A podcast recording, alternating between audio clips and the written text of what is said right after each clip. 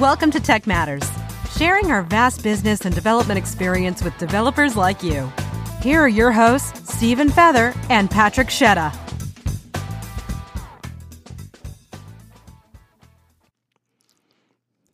How would you decide on the technology used within your project? Or the inverse of that, how would you decide which technology not to use? Easily. Um, that's what we're going to discuss today how to adopt new technologies or not to adopt new technologies. So let's talk first about where do most folks discover new technologies that they would be or are exposed to that they want to be considered inside their organization? Well, I know a strong one that I see a lot is uh, through peers. Um, I want maybe peer pressure, but peers. You know, what are your friends talking about? What are they? Uh, what are they blogging about? Um, you know, chatting. Hey, have you tried out the new this or that? So I see that a lot, and um, being curious individuals that we are. You know, well, how do they know about that and I don't? I better check it out. As a consulting firm, we get that a lot. Somebody will call and say, "Hey, we just came across this. How can we fit this into the current project, or would this be a good idea for a current project?" Um, advertising is a huge one. Um, folks will be reading a magazine, reading a website, and see an ad for something and go, hey, that looks like it meets all of our problems, solves all of our needs. And so advertising is effective. Yeah, absolutely. Um, innovators and early adopters. So there's this book out called Crossing the Chasm, uh, which talks about hmm, innovation and startups and starting businesses and things like that. And uh, the the uh, basically, I talk about a bell curve, and the, the left side of the bell curve is uh, it's the adoption curve. So the the innovators and the early adopters are on the left. So um, a lot of people want to be on that side of things so that they can, you know, not only be involved in the latest and greatest, but there are those certain people who like to say, you know, I told you so. Although there, you know, there's hundreds of times they were wrong, but they want to, you know, I, I, told you we should have adopted this technology. That's true. They only ever remind you about the ones that they got right, not about their error rate. Yeah, I see that. It's like the guys who predict things. Yeah. All right. Um, okay, in an enterprise or a larger organization, it may be the pointy hair boss who sits and says, I read an advertisement, or my peers were sitting around the golf club uh, day talking about this, and we're going to overhaul the entire project, and we're going to start using this technology. Absolutely, and see that a lot. see that more often than we care to admit. Um, conferences, conferences have been a good source of new information sometimes, but they have hot topics that seem to come up. You'll see an entire uh, generic conference have a discussion about uh, React reactive programming or we're talking about uh, functional programming mm-hmm. or something like that suddenly seems to be the uh, the course to fare for a conference. Yeah, and and I've even done it myself where uh, I see a conference that you know, like you just said, the web technologies are are all going towards reactive and functional, and and as a validation, I might say, well, I don't know, are they? So I might look up conferences that I'm not necessarily going to attend, but what what are the sessions? What are the sessions from last year and what are the sessions for this year? And you can kind of see, you know, where at least the organizers of the conferences are are leading you, and hopefully that's based upon you know industry things. But um, definitely, conferences I think influence a lot of things. I think that's true, and there's a mix there because you've got the pointy hair bosses who go to some type of conferences. You have your peers that go to conferences. Um, I, would be willing to say that conferences are a huge effector of what gets adopted inside of an organization.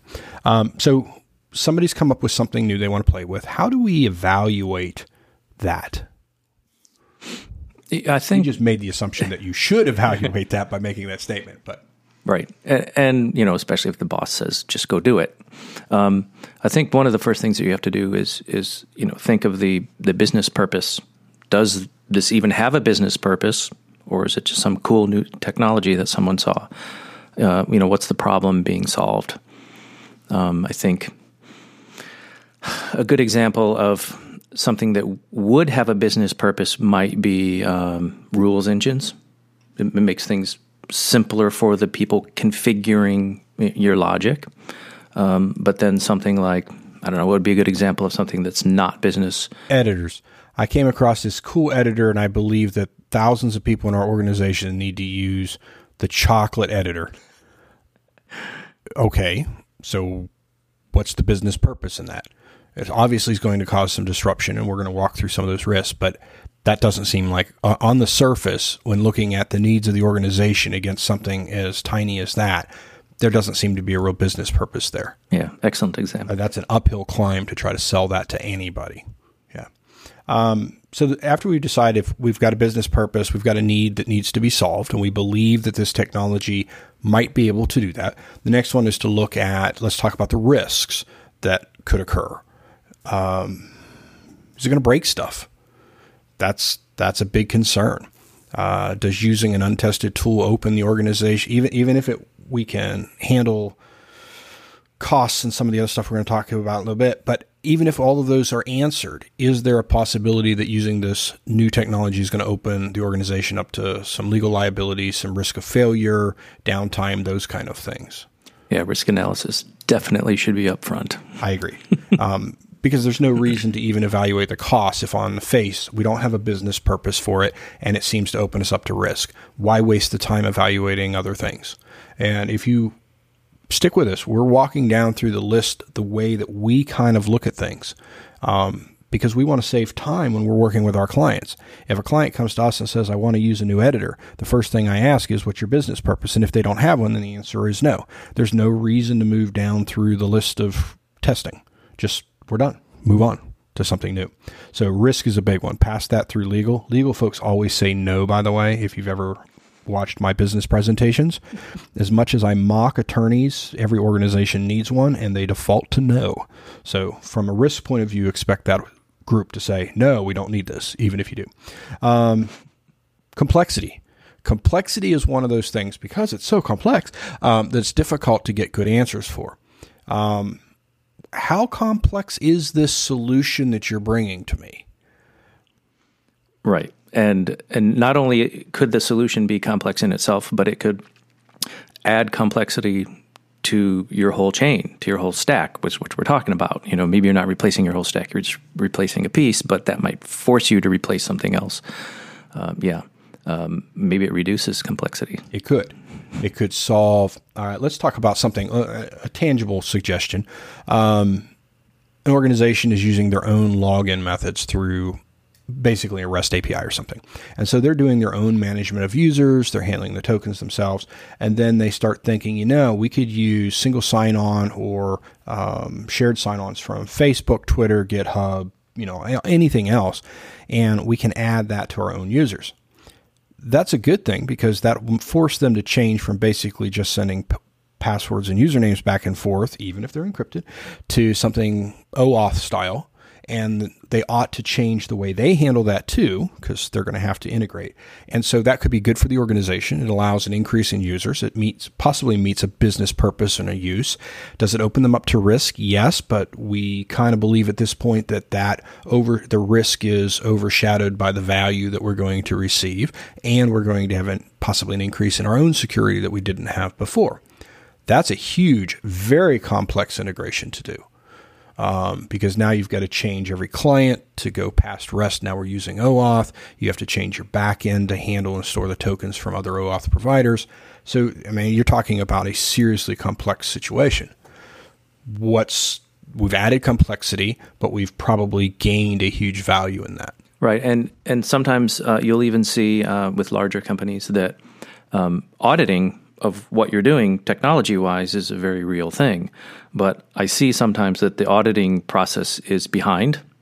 And if you have something like roll your own login and you make a good decision to switch to something OAuth, that was probably uh, a good thing that you didn't realize you just escaped some bad audit things. Absolutely. Uh, cryptology, uh, or if you're using um, any crypto in your project, I am amazed at the number of times folks will roll their own um, crypto.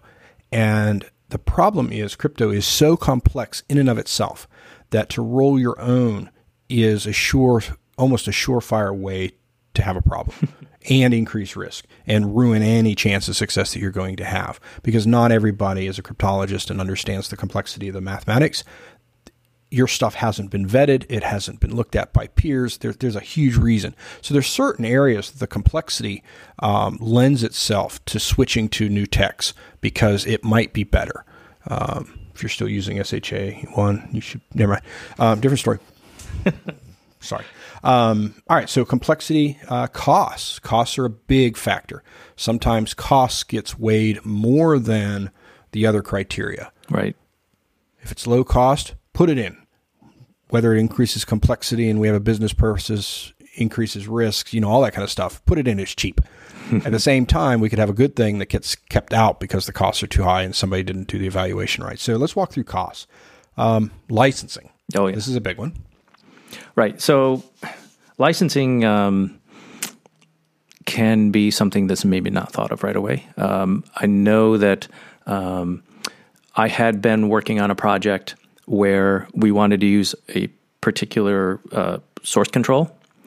Uh, but it was for a, a, bank that auditors said we don't like that uh, since it's on you know a, a hosted a publicly hosted uh, system, and then we came back and said, you know, they they offer this privately hosted you could host it inside our firewalls, and it you know something incredibly cheap, nine dollars or something per year, I think, month, year, I don't remember, um, and but it was a licensing cost, and that one happened to be incredibly cheap, but um, it, had it been you know nine thousand dollars a month, they almost certainly would have said no, and then you know maybe it wouldn't have happened.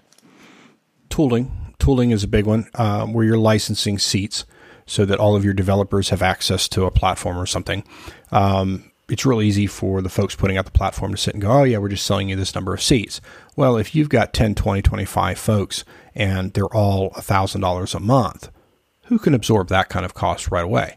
Um, you've got to sit and really evaluate not just the benefits of what they say they're offering, but the cost.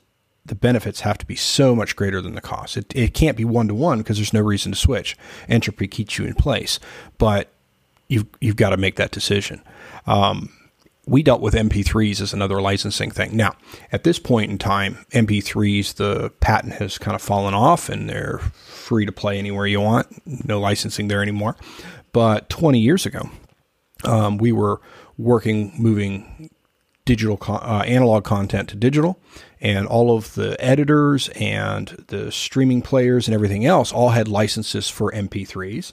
But we started to notice that the folks who held the patent for MP3s were going after companies that had converted, so they wanted licensing for your MP3s sitting at rest, whether you actually listened to them or did anything for them, because you had something that had been encoded in MP3. That was an unknown license, and at the time, the laws weren't really good at protecting, so it all came down to whether or not a judge decided yay or nay that you violated a German patent. um, so those are the kind of those are costs that usually are exponential when you're talking about licensing costs. Um, they they just seem to go up and up and up and up. Licensing fees never seem to come down. And you make a good point. So if you're evaluating something new and, and you're looking at the licensing, and a lot of times people are going to do the freemium or the low barriers to entry and say, oh, well, look, it's only, you know, $9. Sure. You have three developers, it's only $9 per year. How easy is that? But then when you get up to five developers, you know, it could mm-hmm. get exponentially worse. So you, you got to plan ahead a little bit for that stuff. And we only have a t- that pricing is only for this tier. When you get to 25 to 50 developers, it's this tier. When you're over 100, it's this tier. Uh, call sales. Uh, and, and, if anybody ever tells you call sales when it comes down to licensing their platform, run. Um, from multiple years of experience, multiple platforms, run. Uh, new technology may require new staff, new managers, maybe even new business units. Folks don't tend to think about that when they come back with a great idea. Uh, one that I'm thinking of right now is machine learning is big buzzword right now. Mm-hmm. Uh, Google, Apple, Microsoft, a bunch of folks are playing in that space.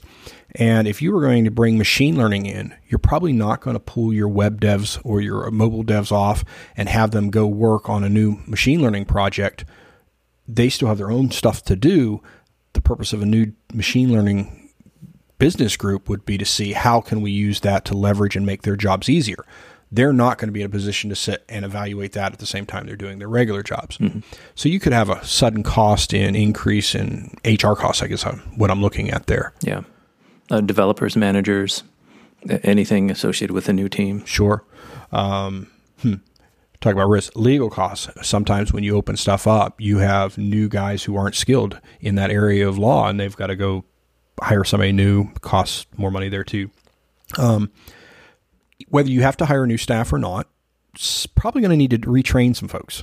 I'll let you walk through that a little bit. Yeah, definitely. Um, training. So I've been on projects where um, it was coming off of an old uh, COBOL uh, web interface to, to a COBOL system, an old financial system, but uh, the latest buzzwords were J2EE, so we want to move everyone to that. And it was certainly within their skill sets to do that, but it was a, a switch in, in mindset and training, and there was huge amounts of training to get all these people rolled over. Uh, and they kind of did both. They they uh, trained and rolled over the, the the existing people that that could and were willing, and then they also did the supplement with new staff. So the department actually grew a little bit, but um, it it was not a replace them and then everyone's fired. It was well, you know, both, uh, which did involve the training, and it it was a little bit painful. Was, I think it was more painful than they expected.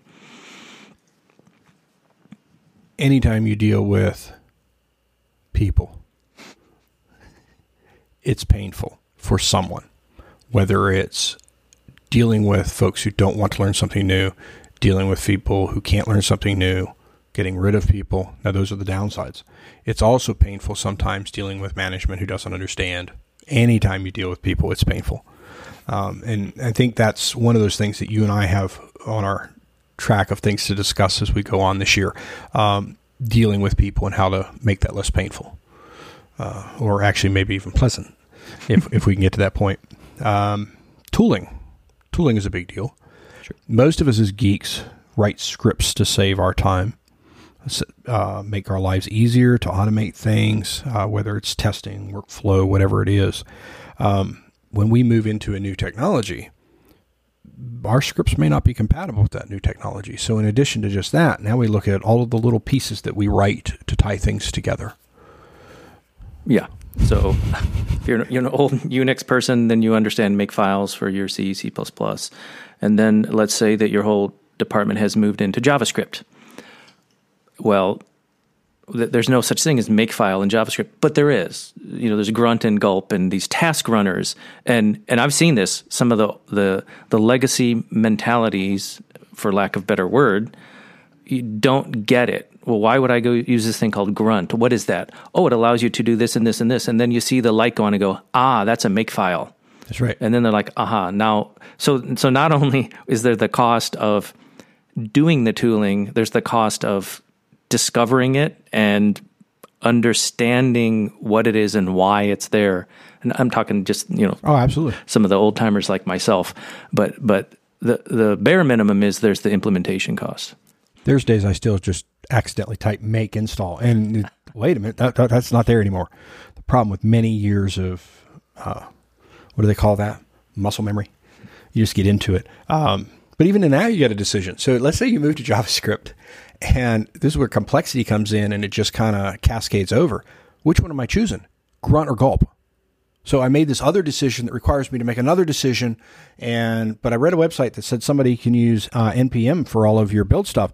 Um, mm, no. Um, so now I got shell scripts that run from my npm run because I can't do complex command lines in npm. Should have used the task runners. Yeah. So right away we've got additional complexity built in just because we decided to go to JavaScript. Not that JavaScript's bad, but just in this case. Okay. Right. Um, infrastructure costs. This is a huge one. Um, a lot of times devs aren't the guys, uh, a guy writing code for an application isn't thinking about DevOps. We see a little bit of a change in mentality over the last couple years where we kind of bring those two parties together. But when you're talking enterprise, they are separate entities. You have the guys that write code and you have the guys that run the systems. And unless they happen to meet at the donut stand, you're never going to see them together except maybe by email because they, you know, the devs always give them something at five o'clock on Friday. It gets released and bad things happen over the weekend. But that's like the only time we ever talk. But so when you're talking about infrastructure, you need to make sure that if you've taken two years to develop a product, that mm, somebody took into account maybe what the cost to run the server that's supposed to sit on is, so your product does, suddenly doesn't come up short on budget two years down the line. Right. Go ahead, if you Yeah. want. I, I was just going to say a generalized term. Yeah, there's huge infrastructure uh, considerations. Uh, the the networking, the the database guys and gals, the security, you know, all kinds of things. Especially if you're introducing a new system, um, like you see a lot with financial. I know I talk about financial a lot, where uh, they keep the old layers. They keep the layers all the way back to the COBOL, and then everything that new comes along. So if now you're adding a new mobile product that's going to hit a brand new mobile web service, well, that web service is written on top of a previously existing service that you know, and, and it bounces up and down. So you get all kinds of complexity just by uh, introducing and using the latest architectures and things and like that's that. That's just one vertical. So now they say, well, we want to have a chat bot for Messenger for iOS. Well, you're probably not designed to use the calls that were made by iOS for your mobile side of things or Android. So now you've got another level of APIs talking to middleware that's talking to middleware, talking back to the original mainframe systems or mini mainframes. Well, what's next? Well, we got Alexa skill. Well, what's the best place to host that? Well, we could host it on our own, but our server is so slow that it won't get accepted. So we're going to put that on Lambda. Well, we can't put everything on Lambda because that violates the uh, security guys' recommendations. So we're going to have to have another API that's used for that because that data is smaller and we have to support SSML and we're not actually sending back HTML or raw data to the browser. So we got this. Holy cow, what did you want to do? I just wanted to check to see what my balance was. and then we've increased, depending on how I talk to my the vendor that I'm using as a user, uh, in the background, you've got all these APIs that had to be written because somebody required us to go back to one middleware layer. And and maybe the the uh, the analysis we talked about the business, you know, the business reason for having this absolutely justifies it. Absolutely. But the complexity now and is your cost just skyrocketed. Yeah. Um, implementation. So, yeah, we know we have all of this. How much is it going to cost to actually do? So, when you're talking about infrastructure, you're talking about maybe a server that cost us to spin up, cost us to keep running. We have a rough idea what that is based on the number of users, and we might have some variables. We know what our tools are going to cost. Well, how much is it going to actually cost us in man hours to put all of this together, to sync it so that everything works the way our clients expect them to? Right, and and the, what comes to mind for me is parallel rollouts. So I have a couple examples. I'll try to m- keep them short. Um, financial systems. So typically, um, you you might be working on some some legacy system and and not build on top of it, but have to replace it. Uh, so what you would do is you would build your parallel system, and and then you would start to slowly route traffic to the new system until you can uh, verify functionality, and then pretty soon you've you've made the big switch and, and everything's over on the new system. But um, there's a huge amount of cost to getting the system in place, getting all the functionality there, doing the, the you know the parallel rollouts. Uh, which users are on it? Which users are you now introducing frustration to because things don't work? Yep. That's one example. Another example is I worked at a uh, a large telecom company that was a lot of forty year old plus uh, men and women, uh, extremely smart people, but they were C programmers. Uh, telecom goes back a long way in in written in C, and they were updating the project uh, by some mandate that was delivered to them six months prior to me getting there. That they had to switch to C and object oriented probably because the guy who invented C++ worked for the same company, maybe. Uh, but but it was mandated, and the people were very resistant to it. Why should I? I don't get the benefits. You know, object oriented. That's just like structs with functions, or you know, some some minimal justification for resistance. So so what happened was they had to take all the C code and get it to compile under the C++ compilers, just bare minimum so that it worked exactly the same. And then from there, you had to um, g- introduce th- the training, the, the language learning, the object oriented mentality, which very small percentage of people in the real world actually understand it for what it is, in my observation. Um, so there was all these training costs and there and there's huge resistance either from from the attitude, you know, the old timer attitude to I just don't get it. I do not get this object oriented. So, you know, that was kind of a parallel rollout, not in a system, but in in a methodology and a language and a, a design methodology that I saw that was it was pretty painful to watch actually. Change hurts. Um, depreciation. So this is a big one. This is one that the average geek doesn't look at because they're focused on the now. When you're a business, you're looking at the future. If we make this change, how long before we have to make the next change?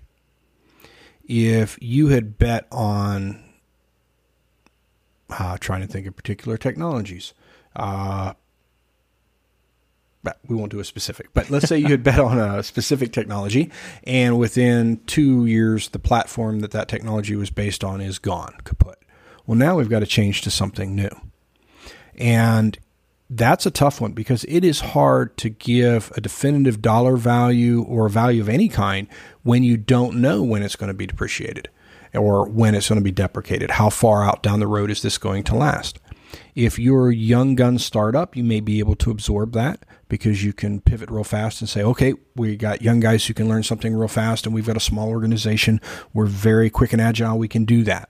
If you're an enterprise, you have to really think through a big change. We want to move all of our web services off of individual ser- uh, web servers that we manage with our web teams, and we want to give them all to a platform to manage. Now, the advantage of, let's say, something like that as a hotel is that all of our little microsites come from one place. There's access to all of the media that we uploaded. That sounds like a great idea.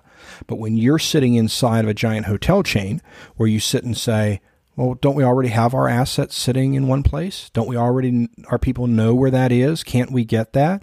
Yes, we know we have a cost every time we spin up a new little server for each of these mini sales sites. What happens if the other guy that we put everything into vanishes overnight? or changes their business model. That's a big one, particularly when you're dealing with startups offering services. On the whim of a CEO, suddenly they decided to go down a different path and, you know, darn their torpedoes, this is the direction we're going, you know, full steam. And we don't care what our customers are using or how they think. I mean, this happens. And so when you're talking about that, you, that is a huge burden to overcome from a business point of view. Um, and while we talk a lot about tech, business, the reason we're all in tech is to make money, right? And if we're not making money, which is the business side of things, then we need to question how we're doing our tech. So that's kind of where I'm at with that. Great point. I said a lot and probably shouldn't have. Um, we'll run through the rest of these pretty quick. Side effects, good and bad. Right. Um, so, like we had mentioned, um, you know, some of the latest buzzwords as of now are, you know, function chaining, reactive programming. If you haven't noticed, when it comes to buzzwords, we're usually stop, big sign. Let's not think about going there right away. So that's. Yeah, we, we're not necessarily the uh, the earliest adopters of buzzwordy things. We're old enough to be cautious. Yes. Uh, but l- like I said, function chaining, reactive, functional programming. You know, these are all the things that are being said now. These are on all the conference itineraries. Um, but some of the side effects that are being promoted might not necessarily be what what someone else would consider a positive side effect. For example, one of the things that they promote is, um, you know, you don't have to keep track of state. If you're just chaining functions, there's no state. You don't manage state at all. State disappears. Well, the truth is, it's just hidden from you. It's being managed by, you know, the syntax or the language or the tool. Um, eh, so that's positive. So if you're not if you don't have to declare a huge imperative function like this and it can be reduced down to one or two lines, heck yeah, that's a, an advantage because you're not tracking state and everything just works. So that might be an advantage, but that might be a disadvantage to someone else uh, down the road who has to debug this. And, and maybe something's broken in the library, maybe it wasn't quite done correctly for the data, the new data set doesn't work right or something. Um, try to debug that um, good luck. I think the uh, the answers that they give now is well, you just throw some debugging functions within the chain. You know, to me, that it's not making things easier to figure out. Personally, I agree with that. And actually, when I hear things like, "We'll just you know add some logging in these various functions," and I'm sitting there thinking, the whole purpose of writing these functions were to do one thing, do it well, and only do that one thing. And if I've got to come back and add some logging to check out your um, your your function in the chain, then something was broken to begin with. Right. And I, I, and we're losing time at that point down the road. And and for me, time is money. Right. So so the the advantages of making my code smaller uh, uh, to read is not necessarily a long term advantage. Um, for all you young guns out there, take that advice. and we're not saying that functional programming or reactive programming are necessarily uh, just by their being evil or wrong. I think there's just some really bad implementations of some really good ideas. Right. I think that's kind of where we're at. And in fact, I've had a discussion with Stephen before about um, the the whole concept of reactive. Uh, when I was on a Y2K project, 1998, 1999 we implemented our own what is now called reactive. Wait, you you managed to start in 1998. All of our projects didn't wait until the last half of 99 to think about changing. Sorry, go ahead. I, I, might be fuzzy on when we started. But it was painful. but but the, conceptually I absolutely agree with it. It's so much that we wrote something very very similar didn't make an, a library out of it and didn't publish it open source, which was unheard of at the time. But so I totally agree with it, but I don't agree with it necessarily the reasons people are touting it for now. It's like saying, "Hey, we're um, using a hammer to drive all of these screws." Well, maybe we don't need a hammer. What we need is a better screw gun. Yeah. Just just thinking. Um, when walking through your decision making process, there are two groups that um, probably ought to have a discussion with. Internally, it doesn't need to be just one your your business group that's having a discussion about a new technology. It needs to be overall. Everybody who is a stakeholder that you touch, your organization touch, and by organization I mean your micro entity, your business unit. Um, if you if you affect sales, sales needs not necessarily have a tech discussion about it, but they need to know the ramifications of what might be coming next. Mm-hmm. Um, same thing applies. I mentioned DevOps earlier. You've got to talk to DevOps. They've got to know what you're going to need when you're pushing this to the servers. Um, your IT guys need to know if you're going to need new storage servers locally or you're going to need new systems because you need more RAM. There's those kind of things.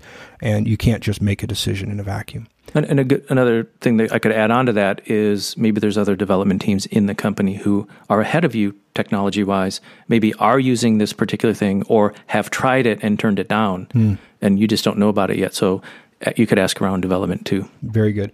Uh, the other group that you could ask because they were probably exposed more to your to new technologies than your in-house is consultants. And I don't say that just because that's what we do, um, but there's a lot to be said for having an outside firm coming in with fresh eyes, looking at your organization, asking questions that your managers, HR leaders are afraid to ask um, because that you know when you're paying a consultant to come in, they don't care. They don't know any of the people. They're asking questions for the sake of getting the job done. And they can sit and look at you and maybe give you an answer real quick after a couple hours. Uh, absolutely not. You should have no, I, you shouldn't even touch this technology because it's going to cause these things. And the reason you're asking them is they have experience in an area that you don't have an experience in and aren't expected to have an experience in. Right. And they could even bring, like we just talked about reactive, they could raise the question here are some of the side effects of use the negative side effects of using reactive things.